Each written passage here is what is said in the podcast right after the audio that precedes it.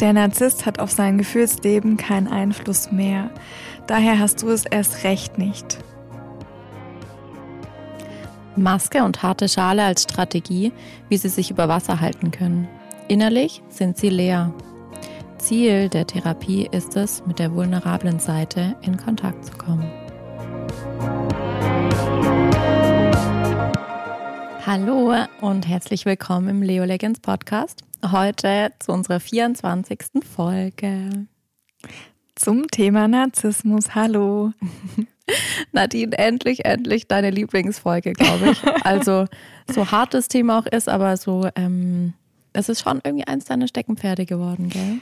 Ja, ich habe mich sehr viel mit dem Thema Narzissmus beschäftigt und auseinandergesetzt, weil ich es tatsächlich zwangsläufig auch tun musste, ja. aufgrund von eigenen, eigenen Erfahrungen. Mhm. Aber auch jetzt heute ähm, in Coachings mhm. oder in, ja, in wirklich in Gesprächen mit Freunden, aber viel auch im Coaching-Bereich, dass ich immer wieder Menschen begleite und unterstütze, die eben ein Thema mit ihrem Gegenüber haben, das sehr häufig. Natürlich, ich bin kein Freund von Ferndiagnose, möchte ich auch gar nicht geben, aber die eben mit dem Thema Narzissmus in Berührung mhm. kommen, ob das jetzt diagnostisch ähm, so ist oder nicht, aber es sind auf jeden Fall sehr narzisstische Züge im Spiel. Mhm. Ich fand es ganz cool zu beobachten. Du hast, ich kann dir jetzt leider nicht mehr sagen, vor wie vielen Tagen oder Wochen, ist auch, glaube ich, wurscht, weil die Folge kann man ja für immer hören. Einen ganz, ganz tollen ähm, Post auf deinem Instagram-Feed gehabt und ich glaube auch einen mhm. begleitenden Blogartikel, oder? Kommt der noch? Vielleicht kommt er noch. Jetzt muss er kommen. Danke. Bitte, habe ich gern gemacht. Nee, worauf ich eigentlich verweisen wollte, dass du ähm, da einen ganz kurzen, wundervollen mhm. Text geschrieben hast, finde ich und ähm, so wie ich es von dir weiß, auch ganz viel Resonanz bekommen hast, mhm. wie viele doch wirklich betroffen sind, sei es jetzt von einem echten, echten, echten Narzissten mhm. ähm, oder halt einfach von Menschen äh, mit narzisstischen Zügen, die man ja super gut von, von außen einfach sagen kann, so ist es. Ja. Ähm, ja. Magst du da vielleicht noch mal irgendwas ähm, kurz für den mhm. Anfang mhm. mit reingeben, mhm. was, was du so an Feedback bekommen hast, mhm. gehört hast? Also erstmal danke, dass du es ansprichst. Ich habe tatsächlich auf Wunsch hin ähm, einen oder ja mehrere Posts zum Thema Narzissmus in Chefetagen äh, geschrieben. Ah ja, sorry, das habe ich unterschlagen. Und alles gut und formuliert. Also da ging es hauptsächlich um den beruflichen Kontext in erster Linie und das fand ich ähm, tatsächlich auch sehr spannend, mich damit auseinanderzusetzen, weil viele Vorgesetzte oder Führungskräfte, ich kann es jetzt nur auf, ähm, ja, auf Deutschland irgendwie fokussieren oder abzielen, aber sind Narzissten. Und Ihr werdet Bam. euch jetzt vielleicht auch nicht wundern, dass es so ist, ne? weil viele der Charaktereigenschaften oder der Persönlichkeitszüge eines Narzissten passen eben sehr gut in Führungsetagen. Also das ist. Weil? Was denkst du denn, warum? Mm, also so, wir steigen ja dann, du wirst ja gleich noch ein bisschen mehr mhm. dazu teilen. So, wenn ich jetzt mm, ohne ganz tiefe Beschäftigung drauf gucke, ist das wahrscheinlich jemand, der einfach sehr gut, ähm, vor allem wahrscheinlich in Konzernen agieren kann, wo man einfach machtpolitische Strukturen ausnutzen kann zu seinen Gunsten und dann da irgendwie sich gut und schnell positionieren kann mhm. in irgendeiner Führungsebene. Und ich glaube auch so ganz typisch ist ja dieses Machtstreben. Genau, ja. Ähm, dass es halt immer noch doller und toller sein muss. Ja, und das ist genau das. Also ein starkes Dominanzverhalten, immer mehr Machtausbau, größeres Ansehen und die Narzissten haben eine Gabe, eine Fähigkeit, sie können keine wirklich echte Empathie empfinden, aber sie haben sich das angeeignet und können das Gegenüber so gut spiegeln, dass der Gegen das Gegenüber wirklich denkt, oh, der ist empathisch mhm. und hat unglaublich manipulative Techniken und Strategien, dass wir als Mitarbeitende, wenn wir mit einem narzisstischen Chef oder Chefin, ne, ich rede jetzt ähm, immer in der männlichen Form, es gibt natürlich auch weibliche Narzissten, allerdings wesentlich weniger. Also mhm. das ist so das, was die Wissenschaft aktuell äh, mhm. sagt, dass es deutlich mehr Männer betrifft, mhm. diese Persönlichkeitsstörung. Und gerade auch in, in, in Chefetagen sind es deutlich mhm. mehr Männer, die diese Züge, diese Züge haben und oftmals auch sehr risikobereite Menschen. Und in so Führungsetagen muss man eine gewisse, eine gewisse Risikobereitschaft natürlich auch mitbringen. Also ja. das ist ja per se nichts unbedingt Schlechtes, mhm. ne? Aber in Kombination mit all dem anderen, ähm, auch häufig Arroganz mhm. oder auch Selbstgefälligkeit. Ne? Das sind so Züge oder Beispiele, dass äh, Narzissmus vorliegen könnte. Fehler nie mhm. er oder sie, sondern mhm. immer die anderen. Es sind mhm. immer die anderen schuld. Also es wird auch keine Verantwortung übernommen.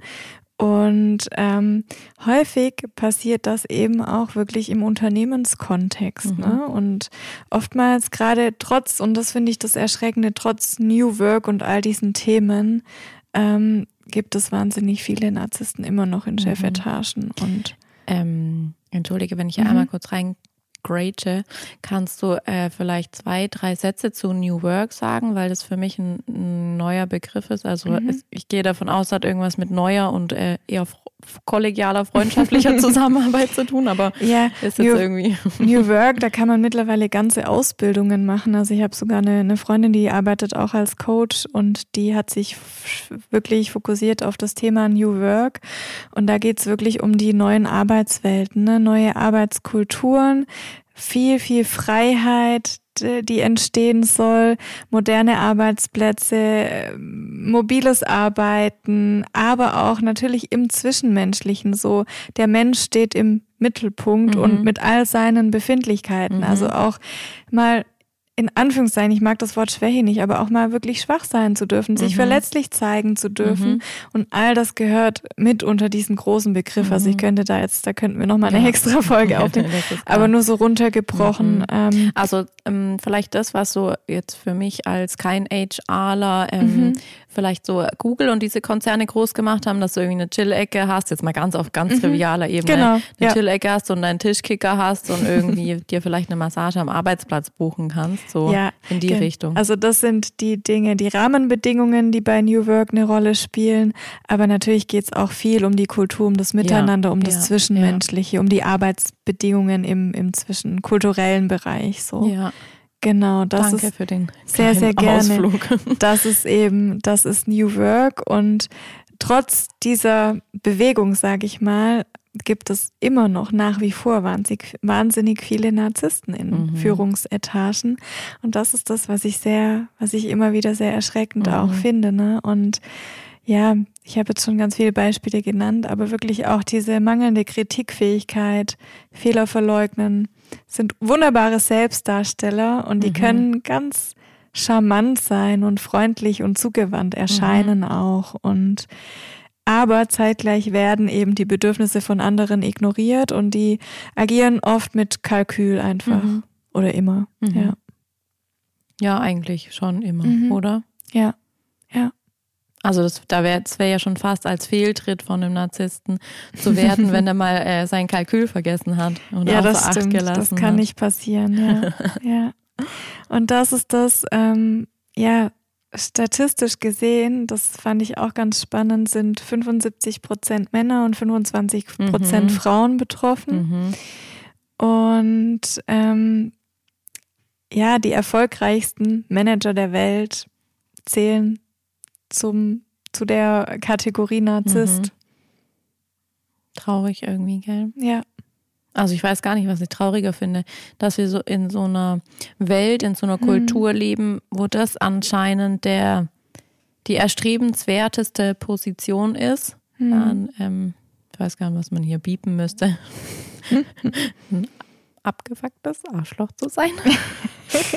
ähm, Tina hat es ausgesprochen. Piep, piep, piep, ja, also ja, aber es ist halt so ähm, schwierig, glaube ich, einfach dagegen anzukommen. Ja, und sind wir mal ehrlich, so ein bisschen Narzisst steckt in fast jedem von uns, mhm. aber dazu kommen wir nachher nochmal. ähm, das ist, wir sind jetzt schon relativ tief eingestiegen, ähm, aber das ist wirklich so, ne? Wir alle haben narzisstische Anteile in uns. Sie sind manchmal sehr klein, wenig ausgeprägt, mhm. aber so ein bisschen ist auch gar nicht schlecht. Ja, weil es wahrscheinlich unser Überleben sichert, genau. oder? Auch, ja. ja. Okay, gehen wir mal ein bisschen raus aus der Tiefe, oder? Und steigen noch mal ein bisschen, bisschen ähm, an der Oberfläche ein. Ähm, wie denn? Was möchtest du an der Oberfläche erstmal teilen oder zum Einstieg? Tatsächlich wollte ich äh, eingangs noch ganz kurz so diesen roten Faden, den bekannten roten ja. Faden aufmachen. Dann mach ähm, mal. Dass wir erstmal wirklich nochmal über die narzisstische Persönlichkeitsstörung per se sprechen. Mhm. Also wirklich auch aus der reinen Psychologielehre heraus, mhm. um zu verstehen, okay, was ist, was ist eine narzisstische Persönlichkeitsstörung und wann darf ich überhaupt diagnostizieren? Mhm. Weil eben hier Narzissmus in aller Munde ist aktuell und gefühlt jeder Zweite als Narzisst bezeichnet wird, mhm. was mittlerweile, was eben auch nicht, nicht richtig ist, mhm. so, ne? Also das. Ja, ich finde, es hat so ein bisschen das, das frühe Wording vom Egoist mhm. ähm, ersetzt, aber eigentlich ist es ja nochmal eine viel krassere, stärkere Ausprägung da, ja. davon, oder? Ja, Kann auf man jeden das so Fall. sagen? Ja, ja, auf jeden Fall. Und ähm, genau, dann gehen wir weg von der rein diagnostischen Psychologiebrille rüber zum Alltagsnarzissmus und sprechen eben auch unter anderem über die Frage so, okay, wie viel Narzisst steckt in uns? Und dann eben dieses Thema Narzissten in Chefetagen haben wir ja gerade schon, schon erläutert mhm. kurz. Aber auch hier, was kannst du tun, wenn du einen Vorgesetzten mhm. hast oder eine Vorgesetzte, die eben narzisstische Züge mhm. haben? Und dann geht's weiter in Narzissmus in Beziehungen, vor allem mhm. auch im Bereich Liebesbeziehungen, weil da eben der Leidensdruck, ich nenne bewusst die Partner jetzt mal Opfer, mhm. weil der Leidensdruck der Opfer sehr, sehr, sehr, sehr mhm. hoch sein kann. Und ähm, das ist deswegen auch ein sehr sensibles Thema, aber betrifft mhm. leider wirklich sehr viele Menschen. Ja. Deswegen würde ich da gerne auch mit dir drüber sprechen, über das ja. Thema. Und das ist eigentlich auch nochmal ein schöner Verbindungspunkt zu unserer Folge. Ich glaube, die ist schon fast ein Jahr lang äh, draußen. Mit welchem Titel war die nochmal? Ähm, Formen emotionaler genau. Abhängigkeit. Ja, da haben, sind wir auch schon so ein bisschen auch auf diesen Narzissten eingegangen. Genau. Auch eine sehr hörenswerte Folge. Ja, wir haben da, glaube ich, sogar eine Doppelfolge draus mhm. gemacht, ne, ja. wenn ich es richtig in Erinnerung, ja. Erinnerung habe. Da gab es ganz schön viel dazu zu sagen. So, back zu deinem roten Faden. Genau, also Narzissmus in Beziehungen, was kannst du tun? Zum einen, woran erkennst du es? Und was kannst du tun, wenn du es erkannt hast? Also wie ist der Umgang mit einem Narzissten? Mhm. Und hier kann ich schon mal vorwegnehmen, pack deine Sachen und renne. so. Also das wäre ja. mein, mein, mein erster mhm. Impuls immer. Aber natürlich ist das nicht so einfach möglich und ähm, da entstehen so perfide Manipulationsspiele, dass emotionale Abhängigkeiten entstehen und dann kann ich eben als Partner eines Narzissten nicht einfach so meinen Koffer packen und gehen. Mhm. Das ist fast nicht möglich. Also mhm. äh, statistisch gesehen braucht ein, ein narzisstisches ähm, ein Opfer von mhm. narzisstischer Gewalt in einer Liebesbeziehung mindestens sieben Trennungsversuche, wow. bis die Trennung tatsächlich vollzogen wird. Wow. Das ist krass, ne? Ja. Also das fand ich echt auch erschreckend, ja. Ich finde es auch krass, irgendwie solche Studien dann zu, zu ähm, führen, zu fahren. Mhm. mhm. Aber ja, verrückt. Vor allem, du kannst ja nicht sagen, irgendwie, wenn es im äh, Mai nicht geklappt hat, dann probierst du es im Juni wieder. Also da gibt es ja auch keinen Zeithorizont dazu, wann man sich, wann man, wann man für den nächsten Versuch bereit ist. Ja, also das ist einfach ähm, ein sehr perfides Spiel, was da, mhm. was da gespielt wird vom Narzissten mhm. auch mit da kann man fast froh sein, dass der Anteil in der Bevölkerung gar nicht ganz so krass hoch liegt. Ich glaube, dazu hattest du auch eine Zahl ähm, mit, mitgebracht, stimmt's? Mhm. Also, aber hier, und das ist, also ich tatsächlich, wir steigen jetzt einfach mal ein ne, in das Thema ähm, Psychologie, also mhm. wirklich äh, Narzissmus im psychologischen ähm, Sinne und Kontext, wirklich die narzisstische Persönlichkeitsstörung. Und da ist der prozentuale Anteil zwischen 0,5 und 2,5 Prozent. Mhm. Aber und hier aber. das ganz große Aber. Ja, das ist mir halt echt wichtig, weil es gibt viel, viel, viel mehr. Mhm. Ähm, ich kann nur diagnostizieren, wenn der Kranke, also der Mensch mit einer narzisstischen Persönlichkeitsstörung auch einen Leidensdruck hat und unter seiner Störung leidet. Mhm. Also nur wenn der sagt, hey, bei mir stimmt irgendwas nicht. Oder? Genau, nur mhm. wenn der sich Hilfe sucht oder sie. Und genau das ist der Punkt. Das tun ja die wenigsten Narzissten. Die tun das in der Regel nur, wenn ihr Lügengebilde, ihr Konstrukt, ihre Maske fällt und bei ihnen etwas zusammenbricht. Dann mhm. trifft das zu. Und erst dann kommt es in diese 0,5 bis 2,5 Prozent rein. Mhm. Aber in Wirklichkeit würde ich behaupten, ist es deutlich bei über 10 Prozent mhm. mittlerweile in der Bevölkerung. Mhm. Also das wäre so meine Schätzung. Ne? Mhm. Ähm, hier steht, was ich äh, gelesen habe, ähm, manche Studien sprechen von bis zu 6 Prozent. Also das mhm. finde ich mhm. durchaus realistischer, ne? so vom... Ja, du hast jetzt gerade, das fand ich ganz interessant beim Zuhören gemeint, äh, mittlerweile sind wir in der Gesellschaft bei wahrscheinlich irgendwas um die 10 Prozent. Ähm, ist es tatsächlich so ein Phänomen, so wie du es vorher auch mal gesagt hast, die, ähm, die größten Manager oder die tollsten, besten Manager ähm, sind ziemlich sicher Narzissten. Mhm. Und ich habe es ja dann auch gleich so auf unsere, auf unser Weltbild, unsere Kultur rübergezogen. Kann man diesen Schluss ziehen, dass unsere ähm, ja, wettbewerbsorientierte Konsumwachstumsgesellschaft, je, je mehr, desto toller, dass die einfach das auch fördert, dass es mehr Narzissten Total. Gibt. Ja. ja. Ja, also es gibt auch mittlerweile Bücher zum Thema unsere narzisstische Gesellschaft, mhm. wo genau das, was du gerade gesagt hast, nochmal dargelegt wird und geschildert wird. Ich meine, das wird ja durch alles Mögliche gefördert, ne? Schon allein, wenn wir Social Media angucken. Mhm. Ähm, mhm. Und ja, also das ist äh, tatsächlich so, jeder präsentiert sich im besten Licht. Mhm. Natürlich ist es noch kein pathologischer Narzissmus, ja. aber es sind narzisstische Züge. Mhm. Und deshalb habe ich vorhin auch gesagt, jeder von uns ist ein mhm. bisschen Narzisst. Da reicht, also ne, mhm. jeder von uns postet Selfies oder zumindest mhm. jeder zweite, ne? Also mhm. so da, ja, ja. Zurück zur Definition nochmal kurz, oder hast du da noch? Passt was zu sagen? Okay. Ähm, genau. Als narzisstische Persönlichkeitsstörung wird also wirklich so eine andauernde und grundlegende Störung des Selbstwertgefühls bezeichnet. Und dabei ist es so, dass das innere Selbst, das eigene Selbst innerlich abgelehnt wird, während sich der Narzisst nach außen übertrieben selbst verliebt gibt. Mhm. Und es muss nicht immer so sehr übertrieben sein, mhm. manchmal ist es auch so latent, aber man mhm. spürt es schon, man mhm. nimmt es schon wahr. Und der Patient äh, strebt tatsächlich ständig nach Anerkennung, nach Aufmerksamkeit, nach mehr sozusagen. Mhm. Und ähm, das Krasse ist, hatte ich ja gerade gesagt, nur wenn die Krankheitseinsicht gegeben ist, kann ich diagnostizieren. Es ist also unabhängig, ob die Angehörigen extrem unter dem Narzissmus des Partners oder Chefs oder Familienmitglieds, Vater, Mutter, wie auch immer, mhm. leidet. Mhm. Also letztlich ähm, finde ich das auch ganz schön absurd, mhm. muss ich mhm. ehrlich gestehen. Mhm. So, also da bin ich nicht so d'accord mit, was da mhm. ähm, ja, wie das diagnostiziert wird. Aber natürlich. Wie wird es denn diagnostiziert? Über Fragetechnik dann, oder? Ja, ja, also viel über, über Fragetechnik, auch viel nochmal über ähm, die Kindheit zu sprechen. Mhm.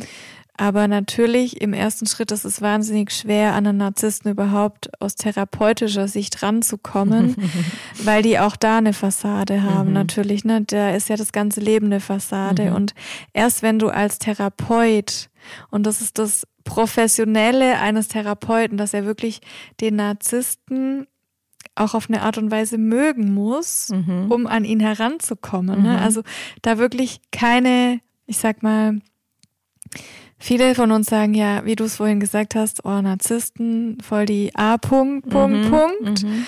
Aber ähm, da relativ neutral auch ranzugehen mhm. und zu mhm. sagen, hey, eigentlich ist das ein ganz armer Mensch. Mhm. Also eigentlich kann diese Person einem leid tun, wenn man mhm. natürlich nicht selbst Opfer geworden ist, logischerweise, ne? Aber das sind wirklich, die haben eine ganz, ganz große Selbstwertthematik. Ja.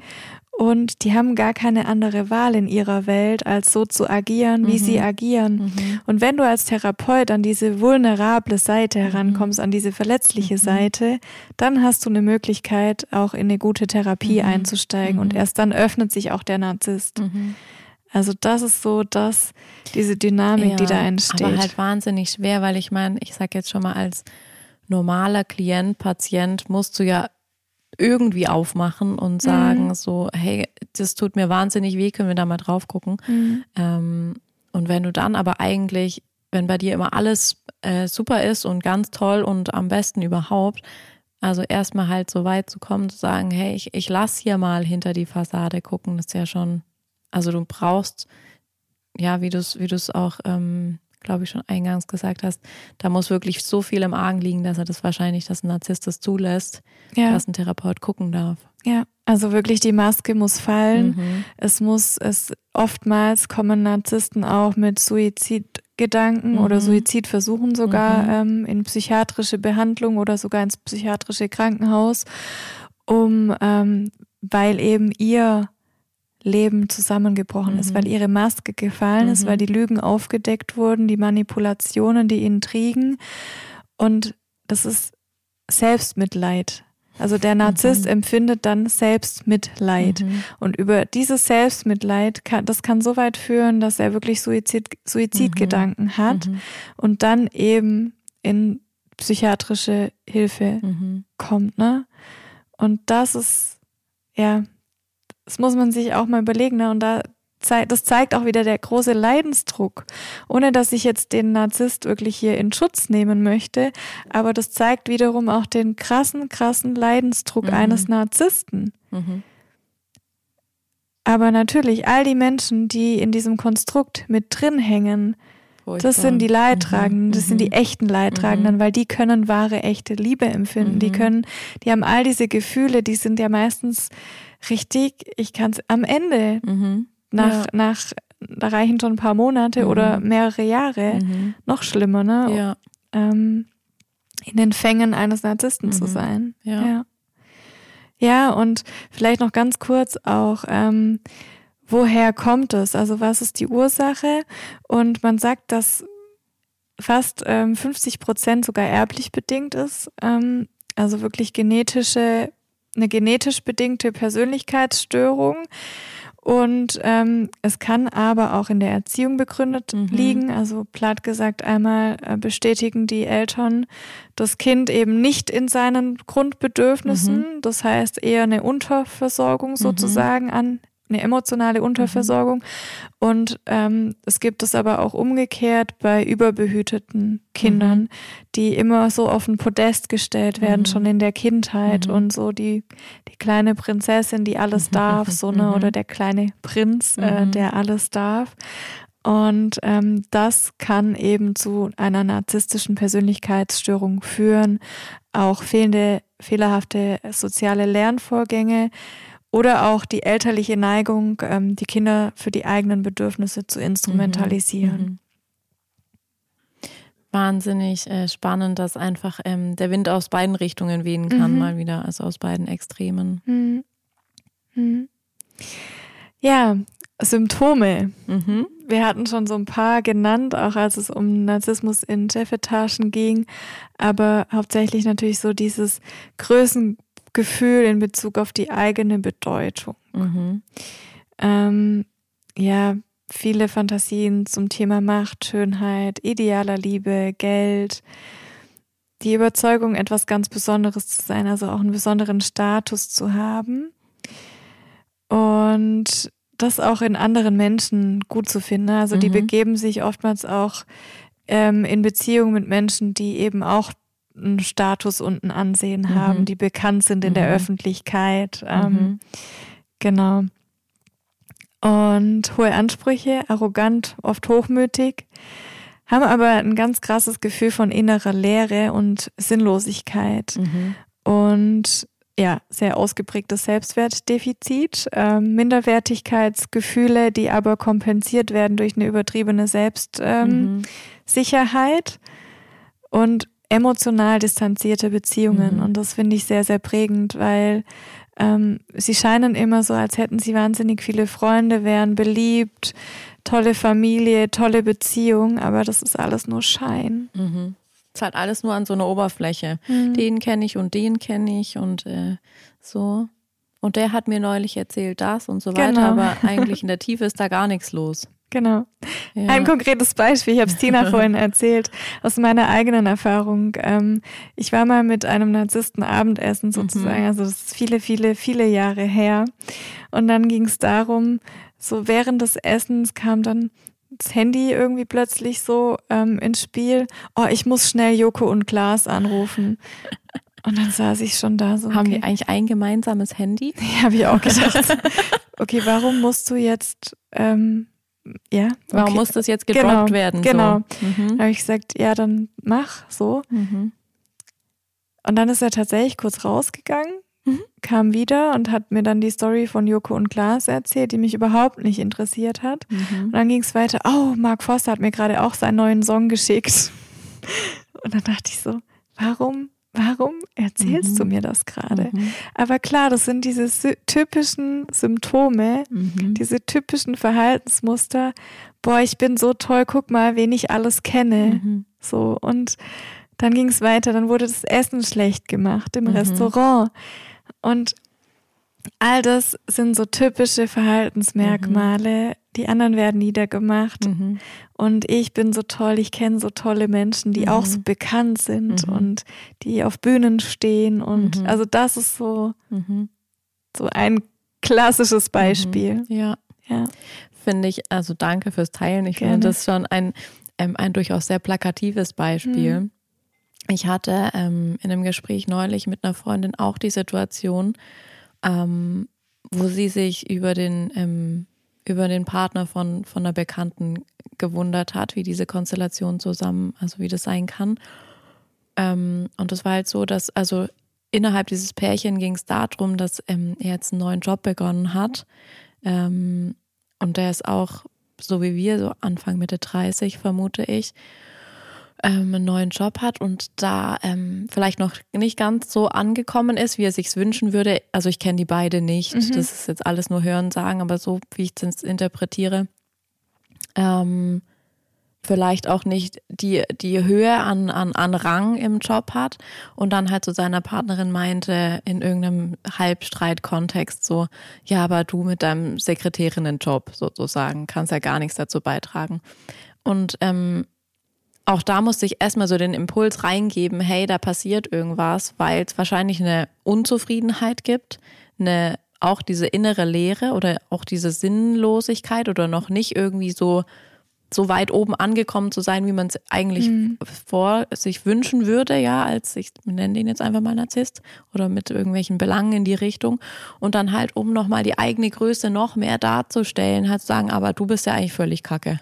Mhm. Also du kannst ja gar nichts. Ja. Genau, das ist die Abwertung, die dann wieder ins Spiel kommt. Ja, um halt diesen eigenen Selbstwert nach oben zu setzen. Ja. Und ähm, das ist halt, wenn man sich nicht mit dem Thema beschäftigt, kann man, finde ich, auch nur schwerlich draufkommen, warum solche ähm, Aussagen gemacht werden. Also warum mhm. ähm, muss man den anderen so runtermachen oder degradieren, mhm. von außen betrachtet, ohne jetzt Kenntnisse über, über, über Störungen oder Krankheitsbilder wäre das ja gar nicht logisch, warum man auch ähm, seinen Partner so mhm.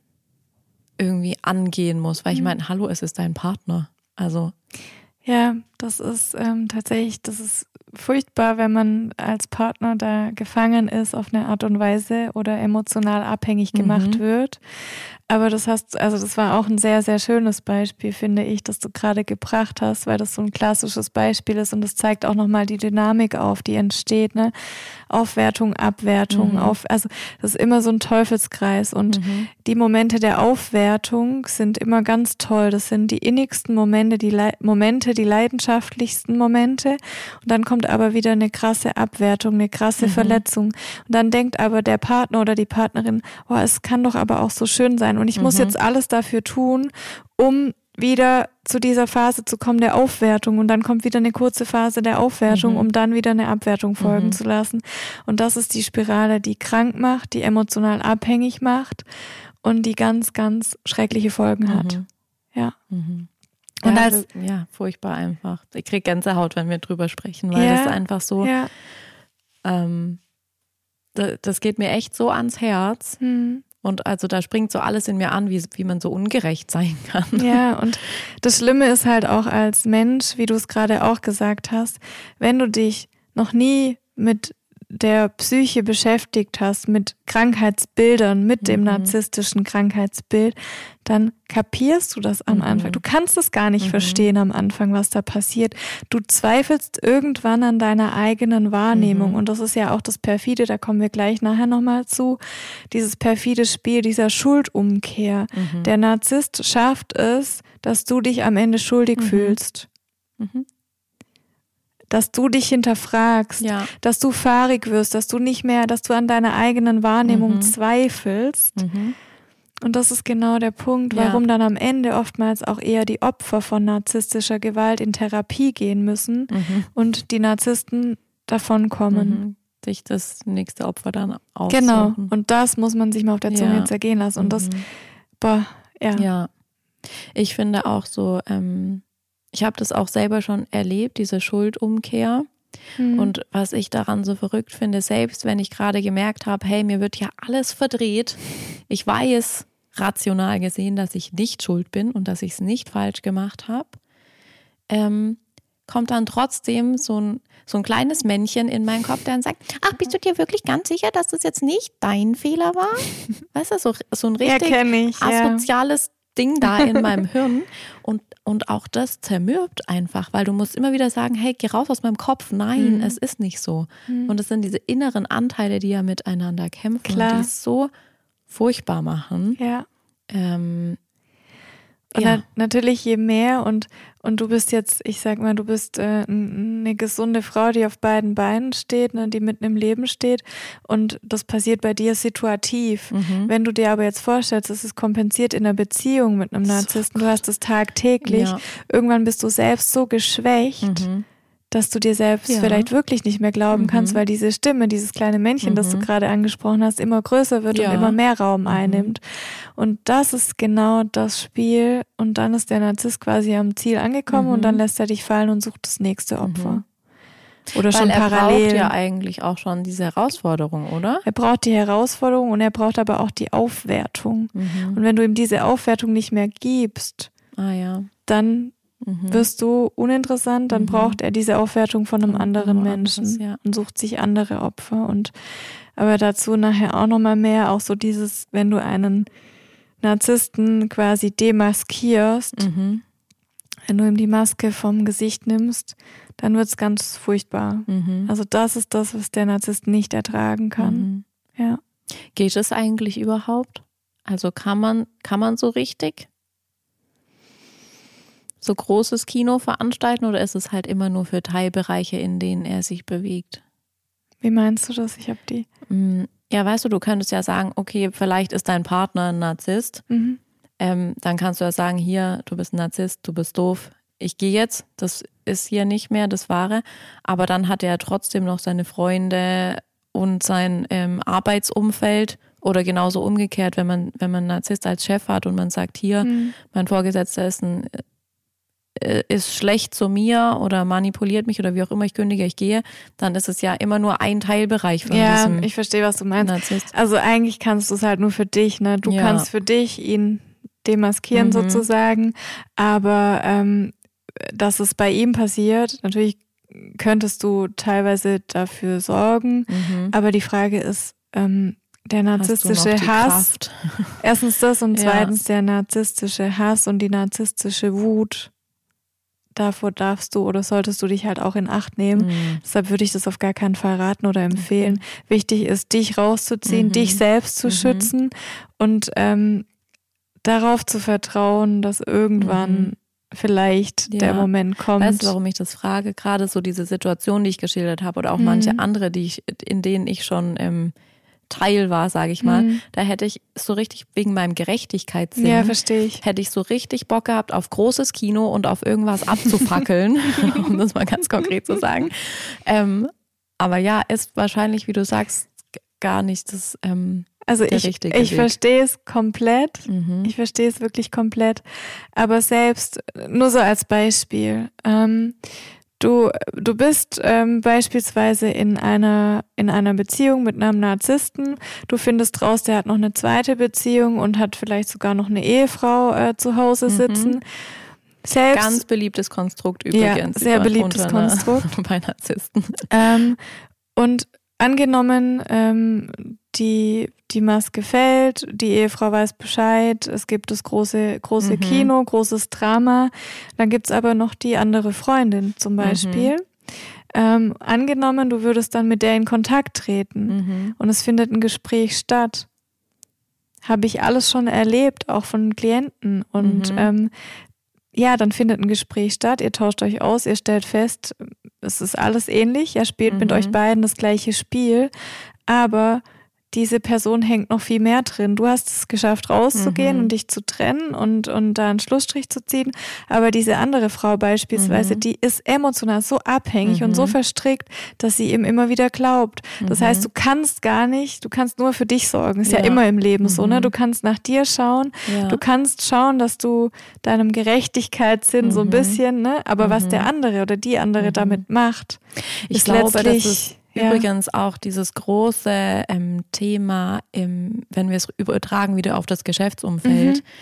Ähm, man hofft ja eigentlich, dass, dass man gemeinsam mit dem Team, mit dem Kollegen gegen mhm. so einen mhm. Vorgesetzten angehen kann, aber es funktioniert nicht. Eben mhm. aus diesem gleichen Konstrukt, das im Privaten funktioniert. Mhm. Die anderen stecken noch in, in unterschiedlicher genau. Tiefe in den Abhängigkeiten. Und ja. ähm, also weißt du, es ist ja nicht so irgendwie wie irgendeine Revolution, wo man den Anführer hängt, so auf die Art mhm. und ähm, alle ziehen mit, sondern es ist, man ist ja meistens alleine in seinem Prozess, mhm. ähm, wie weit man quasi von diesem, von diesem Abschied, von dieser mhm. Loslösung ist. Das ist total schön, dass du sagst, ich hatte das Beispiel einmal in meinem eigenen beruflichen Kontext mhm. ähm, vor, vor vielen, vielen Jahren ähm, bei einer Station, tatsächlich, da bin ich in der Probezeit auch gegangen, mhm. ähm, weil das furchtbar war. Es mhm. war wirklich eine narzisstische Vorgesetzte, die, glaube ich, noch äh, andere Themen auch noch zusätzlich hatte. Natürlich. Ohne das jetzt äh, bewerten zu wollen. Ähm, aber da war es so, dass dann irgendwann, es haben alle darunter gelitten. Also mhm. wirklich das komplette Team war leidtragend. Mhm. Ah, wir haben uns dann irgendwann mal zusammengesetzt. Ich habe gesagt, das kann so nicht gehen. Mhm. Ich muss irgendwas, wir müssen irgendwas mhm. tun. Ähm, wir haben dann vereinbart, wir sprechen mit ihr, wir führen ein Gespräch, auch mit dem Geschäftsführer, wenn sich nichts ändert. Was ist passiert? Einen Tag vor dem Gespräch hat eine einen Rückzieher gemacht, mhm. eine Kollegin, weil sie so emotional abhängig mhm. war und verstrickt mhm. war. Mhm. Und dann hat mhm. sie ihre Bezugsperson, ihre Freundin im kollegialen Umfeld, die hat dann auch quasi mhm. sich auf mhm. ihre Seite gestellt. Mhm. Dann kam eben dieses Gespräch in dieser großen Runde gar nicht erst zustande. Mhm. Und genauso überleben ja auch mhm. Narzissten. Mhm. Also es ist ja genau dieses, dieses Konstrukt, ich bin dann gegangen. Ne? Also ich habe dann gesagt, nee, ich mache das nicht mit.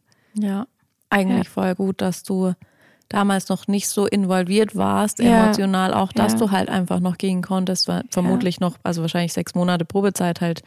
Da genau, haben noch ich war relativ alle, schnell weg. ja, da haben noch nicht alle ähm, Dinge sozusagen gegriffen, um dich da auch reinzuziehen. Ja, ja. Ja, und mittlerweile muss ich auch einfach sagen, aber das ist natürlich auch eine Entwicklung, das kommt auch mit dem Alter und mit der Lebenserfahrung ich würde mir das nicht mehr geben, mhm. in keinster Weise irgendwie. Mhm. Ne? Also ich würde mhm. sofort sagen, wenn mir irgendwas komisch vorkommt, wenn mir irgendwas auffällt, nee. Mhm. Und das passiert ja immer wieder. Es passiert mhm. ja auch, ich hatte ja auch mal einen äh, Narzissten im Coaching. Also ist ja als Klient quasi. Mhm, mhm. Und ich habe das auch nicht direkt gemerkt. Mhm. Also das, das ist ja genau diese Maske, das ja. ist ja genau dieses Spiel. Ja, und das ist ja eigentlich auch ein Kennzeichen von diesen Menschen, ähm, dass ja so charmant sind ja, ja. und dich so einlullen können und ah, was bist du für ein toller Coach und was hast du nicht und das habe ich über dich gelesen und ah, und hm. wie schön, dass du die Fortbildung gemacht hast und bla bla bla. ja, da kannst du das ganze Repertoire ziehen, logisch. Und im ersten Moment natürlich, natürlich sind wir offen für Anerkennung. Klar, ja, logisch. Jeder von uns. Ja, und das ist ja genau das und das, ähm, wir bringen auch Eigenschaften mit und da kommen wir auch gleich nochmal zu, die einen Narzissten förmlich anziehen, weil das findet der ja schon auch gut an mhm. anderen, wenn jemand eine wirklich echte Empathiefähigkeit besitzt, wenn jemand lieben kann, wenn jemand Emotion, Emotionen und Gefühle zeigen mhm. kann, Zugang zu den eigenen Gefühlen hat, vielleicht auch ein bisschen sensibler ist, ne, so all diese Eigenschaften mhm. Findet der ja richtig, richtig geil. Mhm. Also das, da fährt er ja drauf ab, mhm. weil er denkt, er kann seinen, seine eigenen mhm. Defizite dadurch Mangel. stillen. Mhm. Ja. Aber eigentlich ist er ein Fass ohne Boden. Richtig. Das muss man aber erstmal verstehen oder darf man erstmal verstehen. Ja. Ich würde noch mal ganz kurz äh, zurückspringen. Wir sind schon wieder abgedriftet. Ja, ich, ich drifte dich immer ab, weil ich dann irgendwas gern wissen mag. Ähm, Thema nochmal, wie unterscheidet sich auch, also wichtig ist auch, ähm, wenn wir nochmal in der reinen Psychologielehre sind, auch differenzialdiagnostisch zu unterscheiden mhm. zwischen anderen Störungen, zwischen anderen Persönlichkeitsstörungen. Mhm. Ähm, ganz, ganz wichtig ist die Borderline-Persönlichkeitsstörung, die auch mehr Frauen betrifft als mhm. Männer, ähm, die davon abzugrenzen. Wichtig ist hier einfach nur so zu wissen, die narzisstische Persönlichkeit ist insgesamt viel ich-stärker mhm. und sozial auch viel anpassbarer mhm. als der Borderliner. Ich weiß gar nicht viel über den Borderliner, ich weiß nur, das sind doch diejenigen, die sich auch dann gerne mal ritzen. das, das Oder? Ist so, ähm, ja, tatsächlich unter anderem, ja. Aber mhm. das ist immer so das, äh, das, das Erste. Ich finde es ganz amüsant, was kommt, wenn man über Borderline spricht. Ja. Aber natürlich ist das eine, eine sehr komplexe Persönlichkeitsstörung, die oftmals mit ähm, starken Stimmungsschwankungen mhm. auch einhergeht und ähm, himmelhoch jauchzend dann wieder in eine Depression mhm. auch gehen kann. Deswegen auch abzugrenzen von der Manie, mhm. manischen Episoden. Ähm, und was ich ganz spannend finde, ist noch die histrionische Persönlichkeitsstörung. Mhm. Habt ihr jetzt bestimmt alle schon mal gehört? Natürlich. Ich habe da, darüber schon eine Seminararbeit geschrieben. Ach, dann erzähl mal. Nein. Das trifft sehr gut. Das sind die Menschen, die halt gerne auf der Bühne stehen, die irgendwie, es wurde früher als Hysterie bezeichnet, ne? So die dramatische mhm. Selbstdarstellung, theatralisches Auftreten, das sind dann oftmals die, die bei Deutschland sucht den Superstar auf der Bühne stehen, obwohl sie nicht singen können mhm. und sich selbst halt darstellen. Aber das sind Persönlichkeiten, die ähm, ja es die halt unglücklich sind, wenn sich nicht alles um sie dreht. Mhm. Aber die haben beispielsweise eine Empathiefähigkeit. Okay. Ähm, die müssen sich, die müssen andere nicht abwerten, um mhm. sich selbst zu erhöhen. Also mhm. Also ich würde mal sagen, es ist eine mildere Form. Okay. Auch für die Mitmenschen. Es war auch mhm. anstrengend, aber mhm. genau. Also das ist einfach so differenzialdiagnostisch wichtig, da nochmal hinzugucken. Es gibt auch andere Persönlichkeitsstörungen, die an den Narzissmus herankommen mhm. und die teilweise überschneidende Symptome mhm. auch Symptomatiken ja. aufzeigen. Aber das, das wirklich Gravierende ist ja dieses, ähm, dieses Manipulative genau. und dieses ähm, sich selbst erhöhen, den anderen ähm, degradieren. Genau. Dieses. Genau, genau. Ja. Ja, Therapie haben wir schon gesagt. Mhm. Ähm, Therapie ist oftmals leider nicht möglich mit Narzissten, es sei denn, deren deren Welt bricht zusammen und sie sind mhm. offen für eine Therapie. Das ist so kurz zusammengefasst da eigentlich. Aber was ist, also was weißt du darüber oder was hast du vielleicht schon erlebt? Kann, kann der, kann man Empathie irgendwie nochmal lernen, nochmal herstellen oder so? Also das ist ein ganz schwieriges Thema. Man kann, wenn ein Narzisst in eine therapeutische Behandlung geht, kann man den Alltag so gestalten, dass die Beziehungen besser werden, mhm. dass es im Beruflichen besser funktioniert, aber diese Störung ist nicht heilbar. Krass eigentlich. Also ich kann, ich kann nur abmildern. Mhm. die Symptomatiken und ich kann für eine Verbesserung quasi im, in den zwischenmenschlichen mhm. Beziehungen mhm. über eine Einsicht, über mhm. ein gegenseitiges Verständnis mhm kann ich versuchen, mhm. das abzumildern. Der, der Narzisst müsste sozusagen immer wieder reflektieren, ähm, aus, aus welchen Motiven raus macht er das gerade, oder? Ja.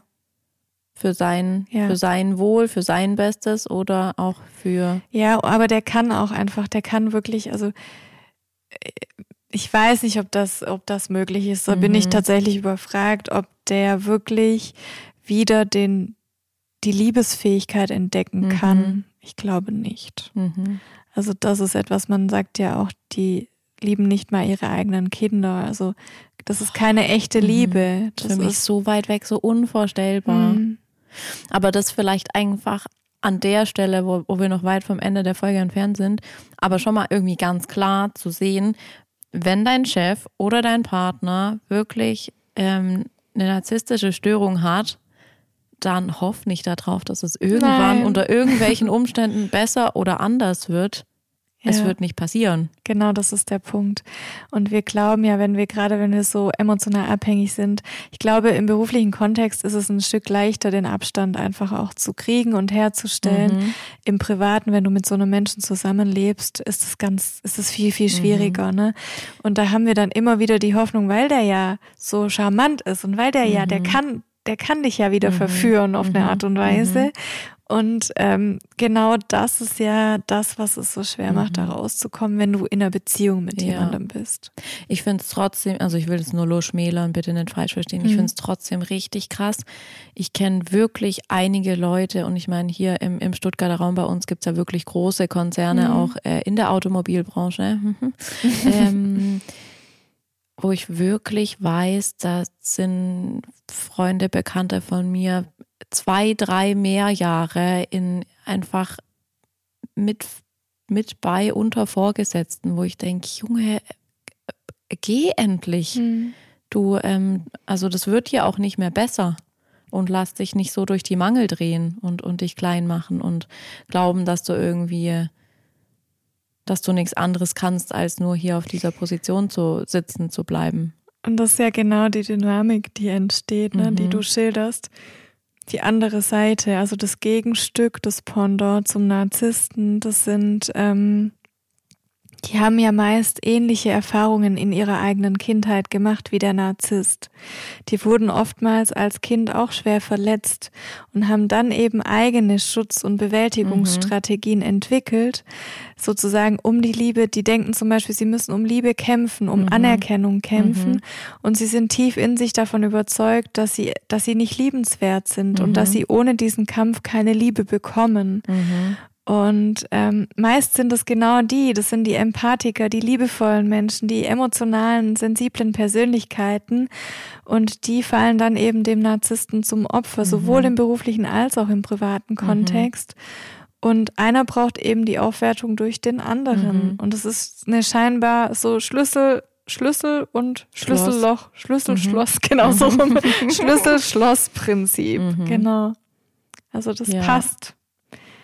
Auf eine kranke Art und Weise natürlich. Mhm. Boah, das Thema geht mir so richtig nahe, du merkst es, glaube ich. Aber bei mir ist gerade auch so eine, so eine Phase, in der ich ganz viel aufarbeite. Mhm. Ähm, ja, puh, Gänsehaut. Auch bei mir natürlich. Also es wäre gelogen, wenn es mir nicht nahe geht. Ähm, mhm. Ähm, zum einen ähm, habe ich mich natürlich in Vorbereitung auf die Folge nochmal intensiv mhm. damit beschäftigt. Und natürlich sind da eigene Themen und eigene mhm. Parallelen und mhm. Geschichten hochgekommen, die ich auch schon erlebt mhm. habe. Und ich finde es tatsächlich, es ist, es ist gut für die erneute Verarbeitung, mhm.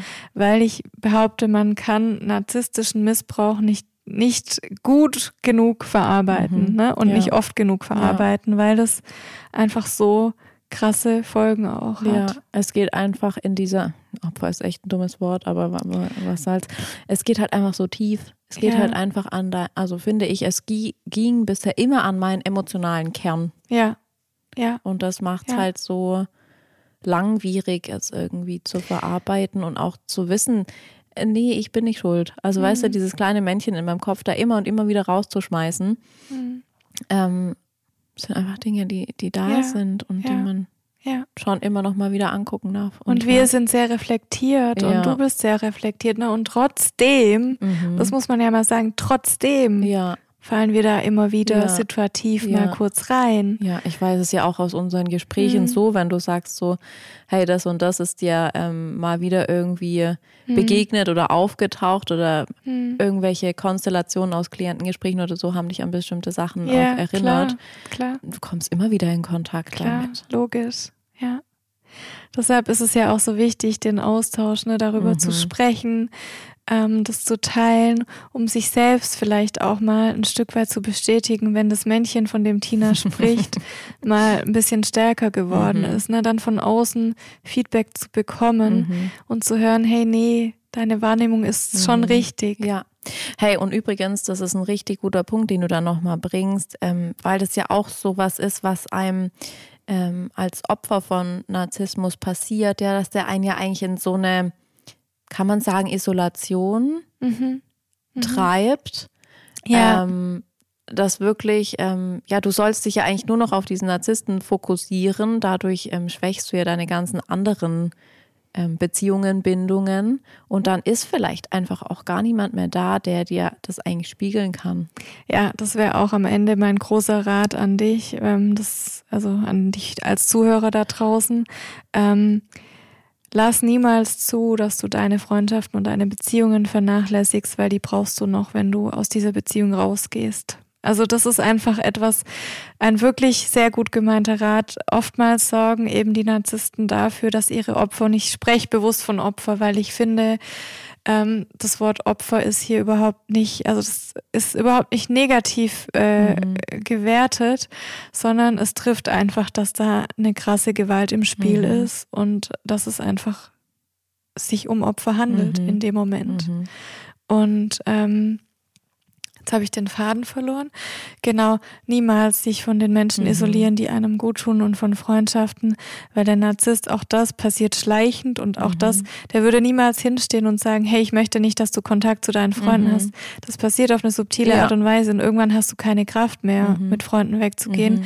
weil du, weil du einfach am Ende bist mit mhm. deinen Kräften und weil du nur noch krank bist, weil du nur noch dich ja. gedanklich nur noch darum drehst, ähm, was da eigentlich passiert. Du mhm. kannst es ja gar nicht verstehen ja. mit deinem logischen Verstand. Und was halt auch noch dazu kommt, ich meine, wir zwei sind ja voll die Plappermäuler, ja. Wir, mhm. wir tauschen uns ja gerne aus ja. und auch über irgendwie ähm, Beziehungsthemen und, und, und tiefere Angelegenheiten, ja. ja. Aber wie, ich habe auch Freundinnen, äh, habe ich weniger, hatte ich früher, ähm,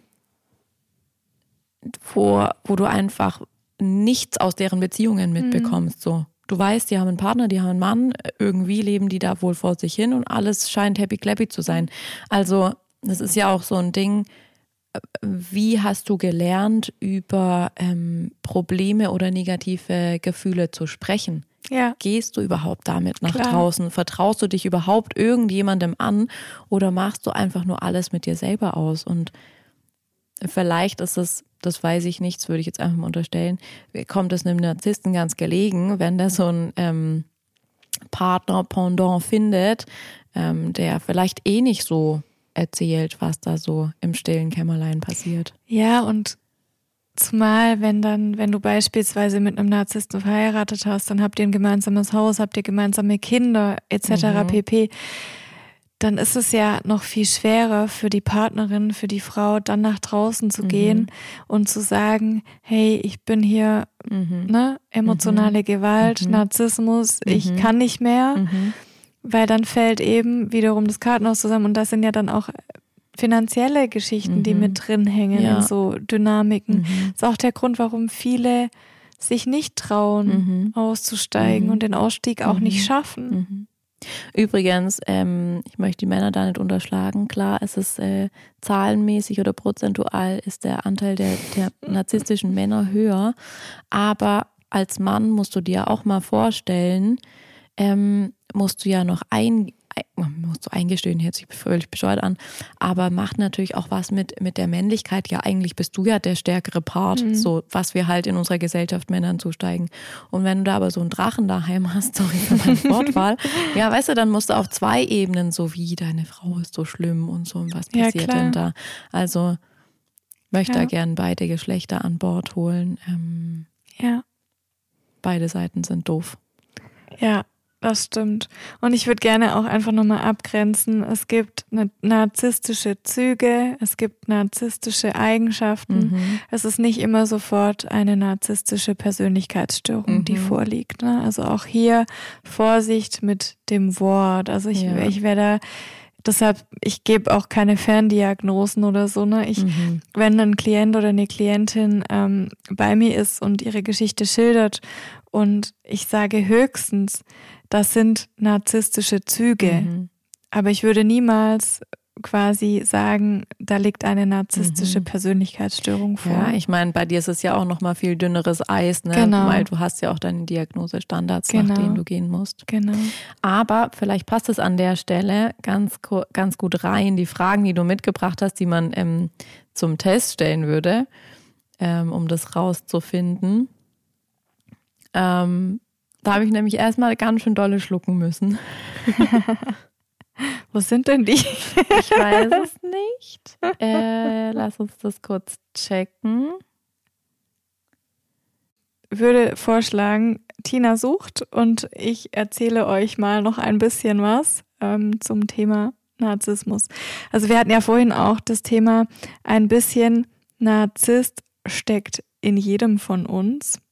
Und äh, das ist genau das Thema. Ähm, ich finde, dass es auch bis zu einem gewissen Maße gesund ist. Mhm. Weil manchmal müssen wir auch eigennützig handeln, um unsere Bedürfnisse nicht aus den Augen zu verlieren. Ne? Ja. Aber hier ist auch die Differenzierung zum Narzissten, der überspannt halt den Bogen deutlich. Mhm. Da ist halt so eine über, übersteigerte Selbstbezogenheit da. Und dabei geht ihm halt jeglicher Sinn für die Perspektiven anderer Menschen irgendwie verloren. Und deswegen so dieses so ein bisschen Selbstverliebtheit steckt in jedem von uns und das ist auch vollkommen in Ordnung und vollkommen gesund. Ne? Also hier ist es dann eher so das Thema, okay, ähm, Narzissmus, ah hier, ein gängiger psychologischer Narzissmus-Fragebogen, da die drei Hauptkennzeichen so ich bin ein geborener Anführer ist so ein Punkt mhm. oder ich stehe gerne im Mittelpunkt. Es fällt mir leicht, andere zu genau. manipulieren. Genau. Also das sind so die mhm. drei, die drei Fragen, ähm, die du dir mal stellen kannst. Mhm. Bist du denn ein geborener Anführer? Und da, ich muss, also ehrlich, ich musste echt schlucken bei den Fragen.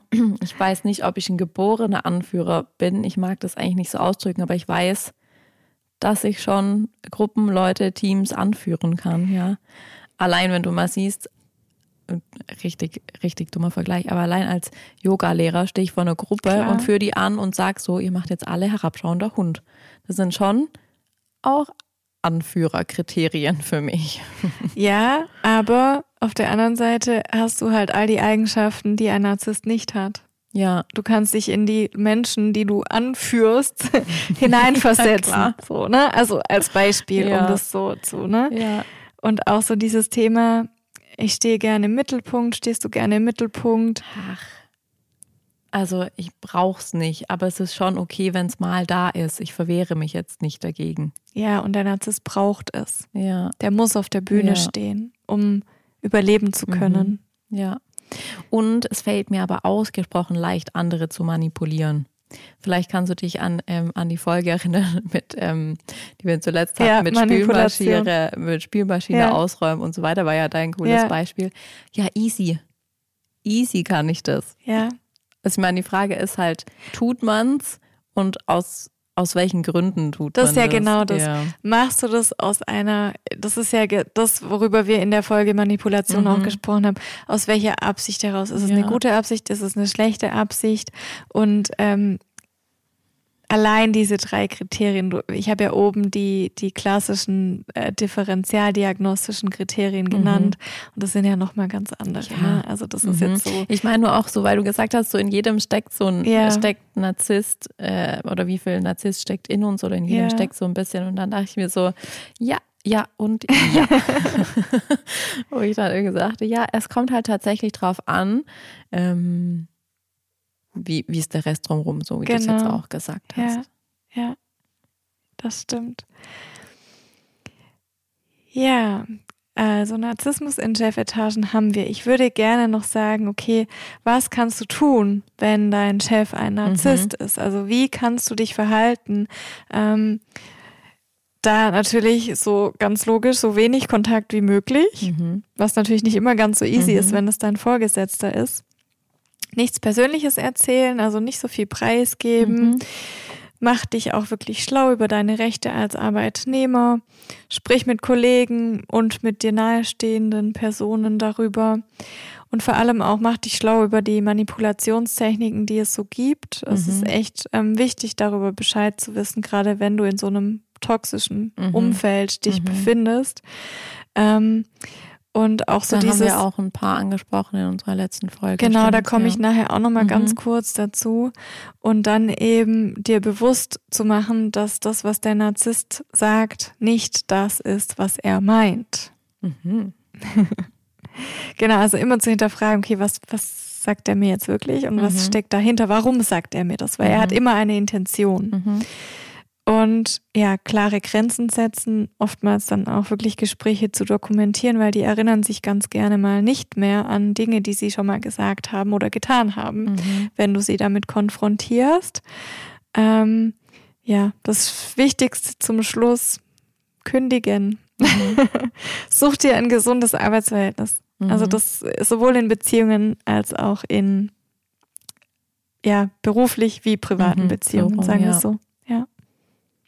Ja. Koffer packen gehen. Ja. Hattest du schon mal ein Arbeitsverhältnis ähm, mit einem narzisstischen Vorgesetzten? Mhm. Ja. Ja. Ähm, aus einem bin ich auch schon gegangen. Mhm. Ähm, das war noch in meiner Frankfurter in Zeit. Frankfurt, ja. Ja, vielleicht, ich weiß gar nicht, ob ich das schon mal hier im Podcast geteilt habe, aber ich weiß auch nicht, ob du dich noch erinnern kannst. Also da waren wir dann wirklich auch bei suizidalen Gedanken angekommen, die geäußert wurden. Und das mhm. war für mich der Punkt, wo ich dann gesagt habe, gut, ich ähm, bin ein Arbeitsbienchen, ich kann viel leisten, ähm, aber ich möchte mich nicht verantwortlich fühlen für ähm, suizidale mhm. Gedanken, ja. Mhm. Ja, das war dann so, also wir haben uns gesiezt, aber halt so quasi nach dem Motto, ja, ähm, Tina, wenn ich äh, am Montag dann, wenn du mich dann nicht mehr erreichen kannst, dann weißt du ja, was passiert ist. Wow. Mhm. Ja. Und das war für mich dann auch der Moment für, für Cut-Off. Mhm. Bist du dann, hast du dann direkt danach gekündigt? Ja. Also relativ mhm. zeitnah. Mhm. Okay. Ja, das ist gut. Das ist gut. Kann ich jedem nur empfehlen. Mhm. Ja. Ja, aber es ist nicht so, dass es mir danach nicht nochmal wieder begegnet wäre. Also anscheinend mhm. darf ich da noch ein paar Dinge in meiner Persönlichkeitsstruktur erkennen. Ja, und es gibt, also wir alle, uns allen begegnen Narzissten auf eine mhm. Art und Weise, irgendwie, irgendwo, irgendwann in unserem Leben. Und wichtig ist dann eben auch die eigene Entwicklung zu erkennen und zu erkennen, hey, ich realisiere es viel schneller, ich gehe anders damit um, ich gehe schneller raus ähm, aus dieser Art oder Form der Beziehung mhm. und ich sorge für mich. Ne? Also mhm. so als, als Wachstumsmöglichkeit ähm, das mhm. auch zu sehen. Und das ist auch etwas, Narzissten wachsen nicht. Die, die sehen keinen, keinen Bedarf nach Wachstum, nach echtem mhm. inner, inneren, mhm. persönlichem Wachstum. Aber wir schon, ne? Wir mhm. als gesunde Menschen, wir können sehr wohl daran wachsen, an diesen ja. Dingen und an diesen Themen, auch wenn sie furchtbar schmerzhaft sind. Ja. Vielleicht noch so ein paar Hinweise, ähm, wie sich Narzissten in Beziehungen verhalten, also woran du das erkennen kannst. Ähm, ja. Einfach nur so ein paar. Das ist, glaube ich, echt gut zu teilen, ja, wenn so man sich noch nicht so ausgehend damit beschäftigt hat. Also Narzissmus äh, oder eine Beziehung verläuft meist in drei Phasen. Das ist ganz, ganz wichtig. Es geht immer los mit einem, mit der Illusion, also mit einem sogenannten Love Bombing.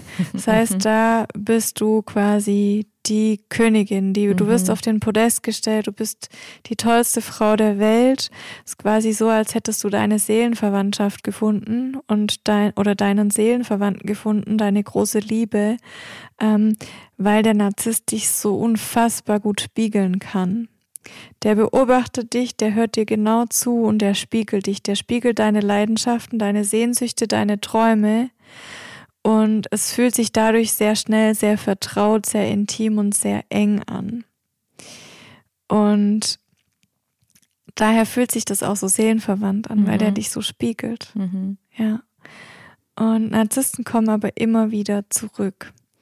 Wir sind bei der, also die zweite Phase ist dann die Abwertungsspirale, die losgeht. Mhm. Also es kommt eine Abwertung, es kommt Kritik, es kommt diese eigene Überhöhung, diese ähm, mhm. so dieses Beispiel, was ich dann vorhin mit reingebracht genau, habe. Genau, ja. die emotionale Gewalt auch, die ins Spiel kommt, Eifersucht, ähm, er beherrscht wirklich jede, jede Rolle bis ins kleinste Detail. Also es schafft es immer wieder, dich um den Finger zu wickeln. Er schafft es auch weinend auf dem Boden zu liegen, sich auf den Boden zu werfen, mhm. ähm, den Kopf an die Wand zu hauen. Also so, dass du denkst, das kann gar nicht gespielt sein. Mhm. Das muss doch, der muss mich doch wirklich lieben. Mhm. Nein, er liebt sich. Er ist gerade in einer großen Not. Mhm. Aber er, es hat nichts mit dir zu tun. Mhm. Es ist ihm egal wie sehr du leidest. Mhm. Und so perfide, ich komme gar, gar nicht drüber weg, ey. Das ist so diese Abwertungsspirale. Mhm. Und genau in dieser Spirale, und das ist das, was wir vorhin schon erwähnt hatten, isolieren sich viele Betroffene. Mhm. Also da entsteht so ein sozialer Rückzug vom mhm. Umfeld, vom mhm. eigenen Umfeld, mhm. weil einfach es ist eine, es ist so furchtbar anstrengend. Das ist immer Drama. Es ist, mhm. du weißt nicht, was dich erwartet. Ist es jetzt die Abwertung oder ist es wieder die Illusion, das Lovebombing? Was ähm, was weißt du denn darüber? Es kann das auch, also wir haben ja ganz oft davon gesprochen, dass es subtil passiert, ja, mhm. in, in, in, irgendwelchen verschachtelten Aussagen oder Konstrukten. Ähm, kann es auch dazu kommen, dass es ganz offensichtlich, also ich sag mal in Form von Beschimpfungen oder unschönen Wörtern oder ja. auch mit rauskommt? Kann auch. Also ich habe eine Klientin gehabt, im Coaching, die ist wegen einem anderen Thema per se mhm. gekommen, aber dann ging es eben auch um ihre Beziehung und dann war sehr schnell klar, woran alles liegt sozusagen, mhm. ne? Mit einem Narziss, also ganz klassisch auch jetzt ohne Ferndiagnose, aber sehr narzisstische mhm. Züge. Und da war es auch so, da wurde wirklich, sie wurde auch direkt kritisiert und abgewertet. Mhm. Also wirklich so, du kannst gar nichts und mhm. du bist ja echt unfähig mhm. und du bist so, ne? Mhm. Also Schau dich doch mit, mal an. also das schon mhm. auch. Okay. Ähm, aber viel häufiger passiert es subtil und versteckt. Weil sonst wäre es ja mhm. einfach denjenigen mhm. zu ent, mhm. entlaufen auch. Genau, und die dritte Phase ist dann das wahre Gesicht. Also der Partner oder die Partnerin erkennt, oh shit, ich bin in einer Beziehung mit einem Narzissten. Mhm. Es tut mir nicht gut, die Beziehung. Und ähm, ja, dieses dieses immer wiederkehrende Karussell aus Konflikt, Unterdrückung, dann doch dieses Schwören, dass er dich liebt und sich bessern möchte. Mhm. Und es fällt eben so schwer, dann aus diesem Kreislauf auszubrechen. Mhm. Und ähm, sobald aber der Narzisst das Gefühl hat, und das ist genau das, wo die Maske dann auch, wo du ihm die Maske auch nehmen kannst oder nimmst, in diesem Moment, wenn er das Gefühl hat, seine Partnerin oder Partner nicht mehr kontrollieren zu können und manipulieren zu können, dann kann es auch sein, dass der Narzisst sich von alleine trennt. Mhm. Und ähm, das geschieht oft ganz ohne, also völlig abrupt. Und dann gibt er dir die Schuld mhm. daran. Ja, natürlich. Also du bist ja alleine schuld. Ja. Und meist hat er dann schon ein neues Opfer gefunden, mhm. das ihm die Anerkennung schenkt. Klar, das passt ja auch nur in sein Konstrukt. Genau, genau. Und ähm, aber wenn du dich trennst, und das ist das Spannende, wenn du dich trennst, kommt er immer wieder zurück, der Narzisst. Also mhm. das ist so dass wenn du dich versuchst zu trennen, deshalb wird es auch immer so schwer für Menschen, die mhm. sich trennen wollen. Ähm, Deswegen ähm, wahrscheinlich diese sieben Versuche. Genau, diese vielen Versuche. Mhm. Ähm, umgekehrt ist es Cut und mhm. dann kommt der Narzisst auch nicht wieder in der mhm. Regel. Mhm. Ja. Ähm, da kann man nur hoffen, dass zu dem Zeitpunkt ähm, der Verlassene ähm, gecheckt hat, dass es ein, ein Narzisst ist. Genau, und da lade ich dich wirklich ein, also wenn das so ständige On-Off-Beziehung ist, neigen, Narzissten neigen auch oft zu Affären, um nicht aufzufliegen. Ähm, das ist einfacher für sie. Und dann eben wichtig ist immer wieder die Aufmerksamkeit zu dir zurückzuholen und zu gucken, hey, wo sind meine eigenen Anteile? Mhm. Wo sind mhm. meine Wunden?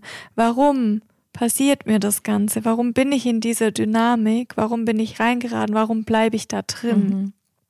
Und genau da immer wieder zu schauen, okay, was hat das mit mir zu tun? Mhm. Wo kann ich an meiner eigenen, an mhm. meine, meinen Themen mhm. arbeiten? Mhm. Weil wahrscheinlich einfach eben auch ein sehr geringes Selbstwertgefühl da ist. Mhm. Sonst würden wir das nicht mit uns machen lassen, wenn wir, einen, wenn wir einen guten Selbstwert hätten. Ne?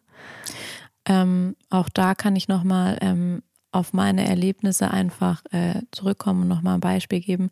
Eine ähm, ganz schöne Frage, die wir auch immer im Kontext auch hatten von Glaubenssätzen, an denen mhm. wir festhalten und von Mustern. Ähm, vielleicht könnt ihr euch erinnern, ähm, dass wir gesagt haben, wir bleiben da drin, solange wir irgendwie irgendeinen Funken Positives oder Sicherheit oder was auch immer, was es dann ist, rausziehen können in diesen äh, Glaubens, äh, Glaubenssätzen und Konstrukten. Genauso ist es ja auch in, in diesen Beziehungen, ja. Solange ja. da noch irgendwas in dir quasi sich danach sehnt oder irgendwie Profit rauszieht oder also Profit ist jetzt der falsche Wort, irgendwas Positives für dich, was bestätigt wird oder erhalten wird, was, was, was vermutlich gefühlt in einem Mangel ist, solange bleibt auch die Abhängigkeit, bleibt genau. auch dieses, diese Beziehung. Und das spürt ja der Narzisst sehr wohl. Mhm. Also der hat dich ja so gut gespiegelt. Der kennt dich ja in- und auswendig mhm. und der weiß genau, welche Knöpfe er drücken muss. Das heißt, mhm. der weiß, diese, zum Beispiel, was Tina gerade sagte, wenn du so eine Sehnsucht nach Liebe in dir hast, wenn du dich tief in dir ablehnst, wenn du nicht dich als liebenswert empfindest, und der dir dann aber das Gefühl gibt, boah, du bist die tollste Frau, du bist mhm. wahnsinnig liebenswert, mhm. schau dich doch mal an, mhm. so und ja, mhm. und das macht wiederum mhm. abhängig. Mhm. Und das ist dann wieder der, das Positive, ne? dieser Nutzen, von dem wir ja bei den Glaubenssätzen ja. gesprochen haben. ja. ja. Genauso auch in der Arbeitswelt, ja, wenn du halt ähm, vielleicht unsicher bist mit deinen ähm, Tätigkeiten, was du tust, mhm. ähm, und wenn du quasi schon auch immer wieder diese kurze Episode von Anerkennung ähm, brauchst, ähm, dass du jetzt eine Aufgabe gut gemacht hast oder erledigt hast oder wie auch immer, ähm, auch das ähm, packen ja dann die ähm, Chefs mit narzisstischen Zügen ähm, einfach als ihr, hm. als ihre Chance. Hm.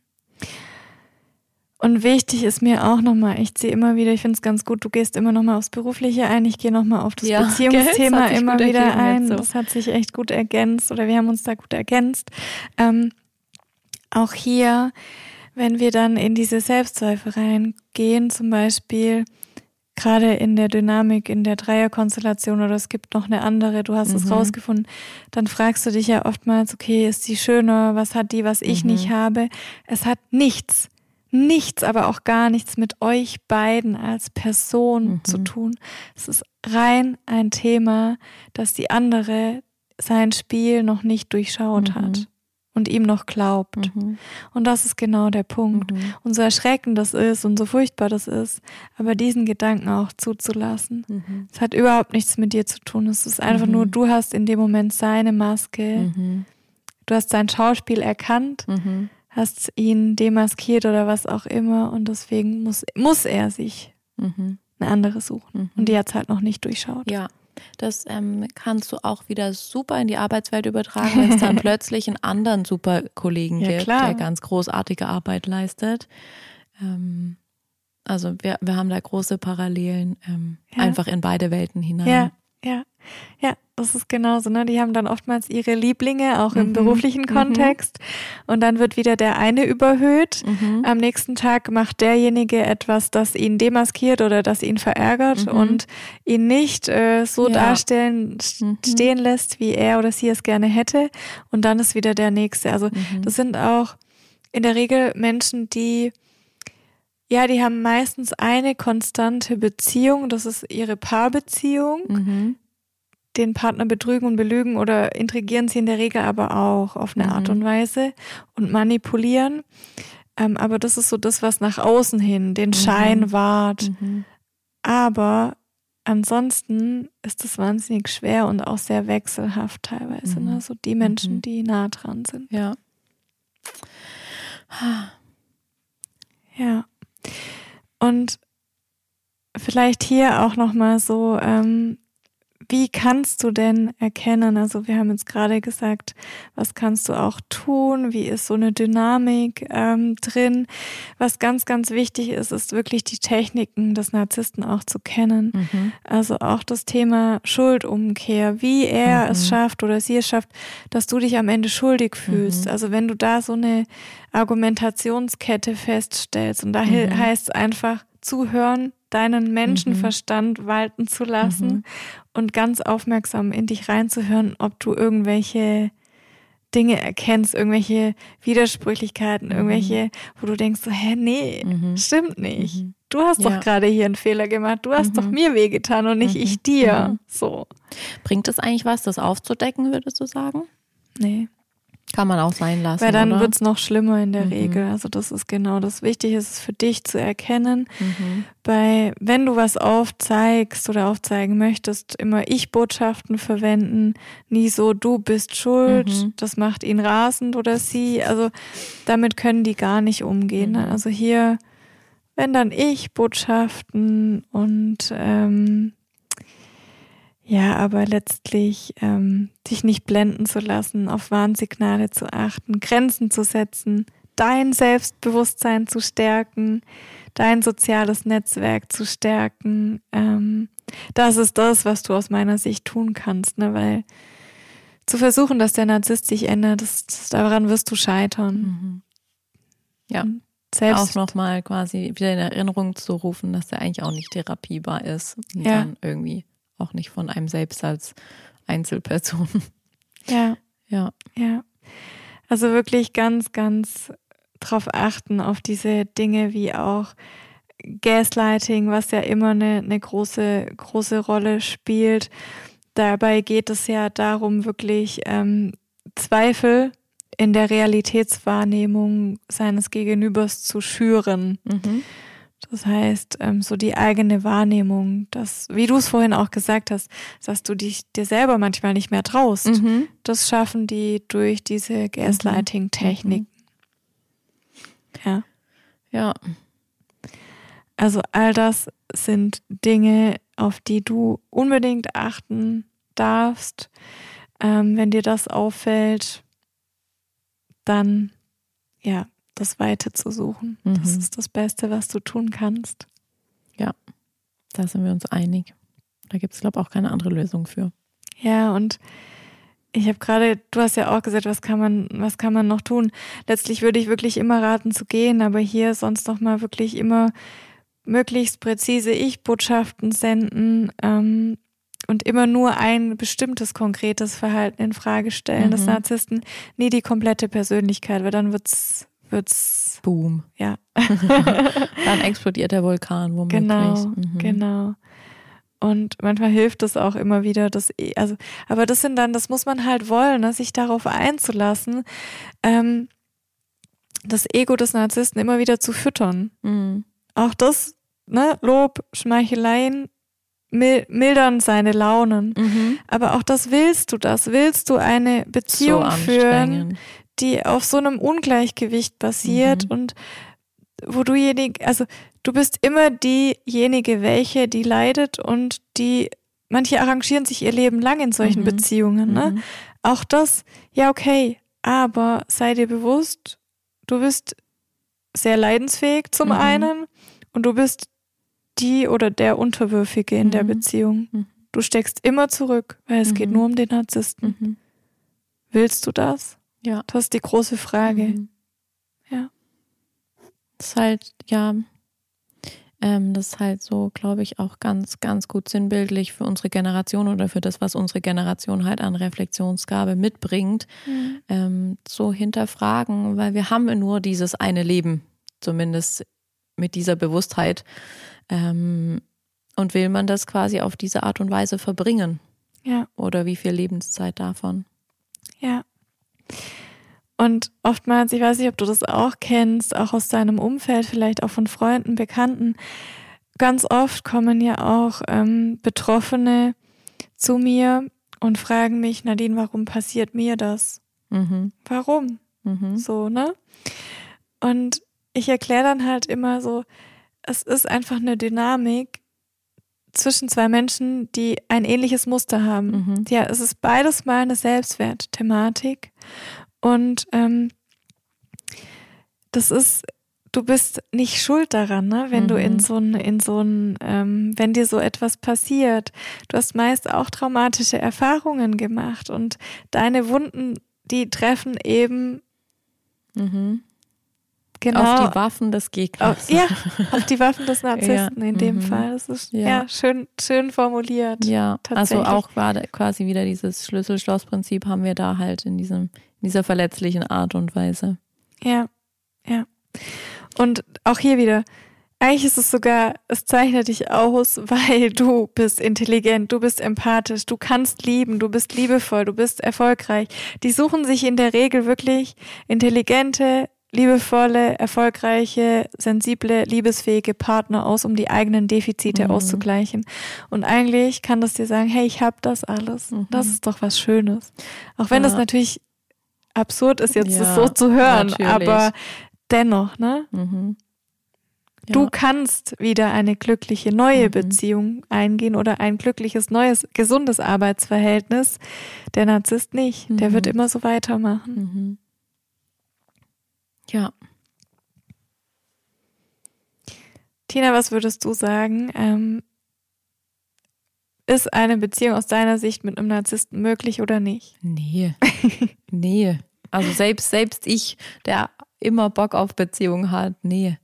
Also, ähm, um, um noch einen, einen kleinen ähm, Bogen da drum zu bauen, ich glaube, der Nicht-Narzisst denkt, eine Beziehung führen zu können, und hofft auch immer wieder darauf, weil der ähm, Narzisst halt äh, gut ähm, vorgaukeln kann oder dann eben weiß in den entsprechenden mhm. Momenten, wie er scheinbar Liebe oder Zugewandtheit vorspielen kann. Also es ist so eine Einbahnstraße. Mhm. Mhm. Ja. Also ich bin komplett bei dir. Es hängt, ich würde beantworten, ich würde diese Frage tatsächlich beantworten, indem ich sage, irgendwie es hängt von deiner persönlichen Leidensfähigkeit ab. Ja. Ähm, aber es ist ja trotzdem immer nur noch die eine Richtung. Ja, ja, klar. Also es gibt keine andere Richtung. Ne? Ja. Also ähm, entweder du arrangierst dich damit, dann kann das Zusammenleben irgendwie funktionieren, mhm. wenn du diese Spielchen mitspielst. Ähm, wenn du aber ich sag mal, eine gesunde Beziehung auf Augenhöhe führen möchtest, dann geht mhm. das niemals mit einem mhm. narzisstischen mhm. Partner, weil mhm. es sich immer wieder alles um, mhm. um ihn dreht. Und natürlich können die wunderbar die Liebe vorspielen und du glaubst ja dann oftmals mhm. auch sehr viel und äh, bist im Vertrauen, dass es stimmt, was er oder sie sagt. So, ja.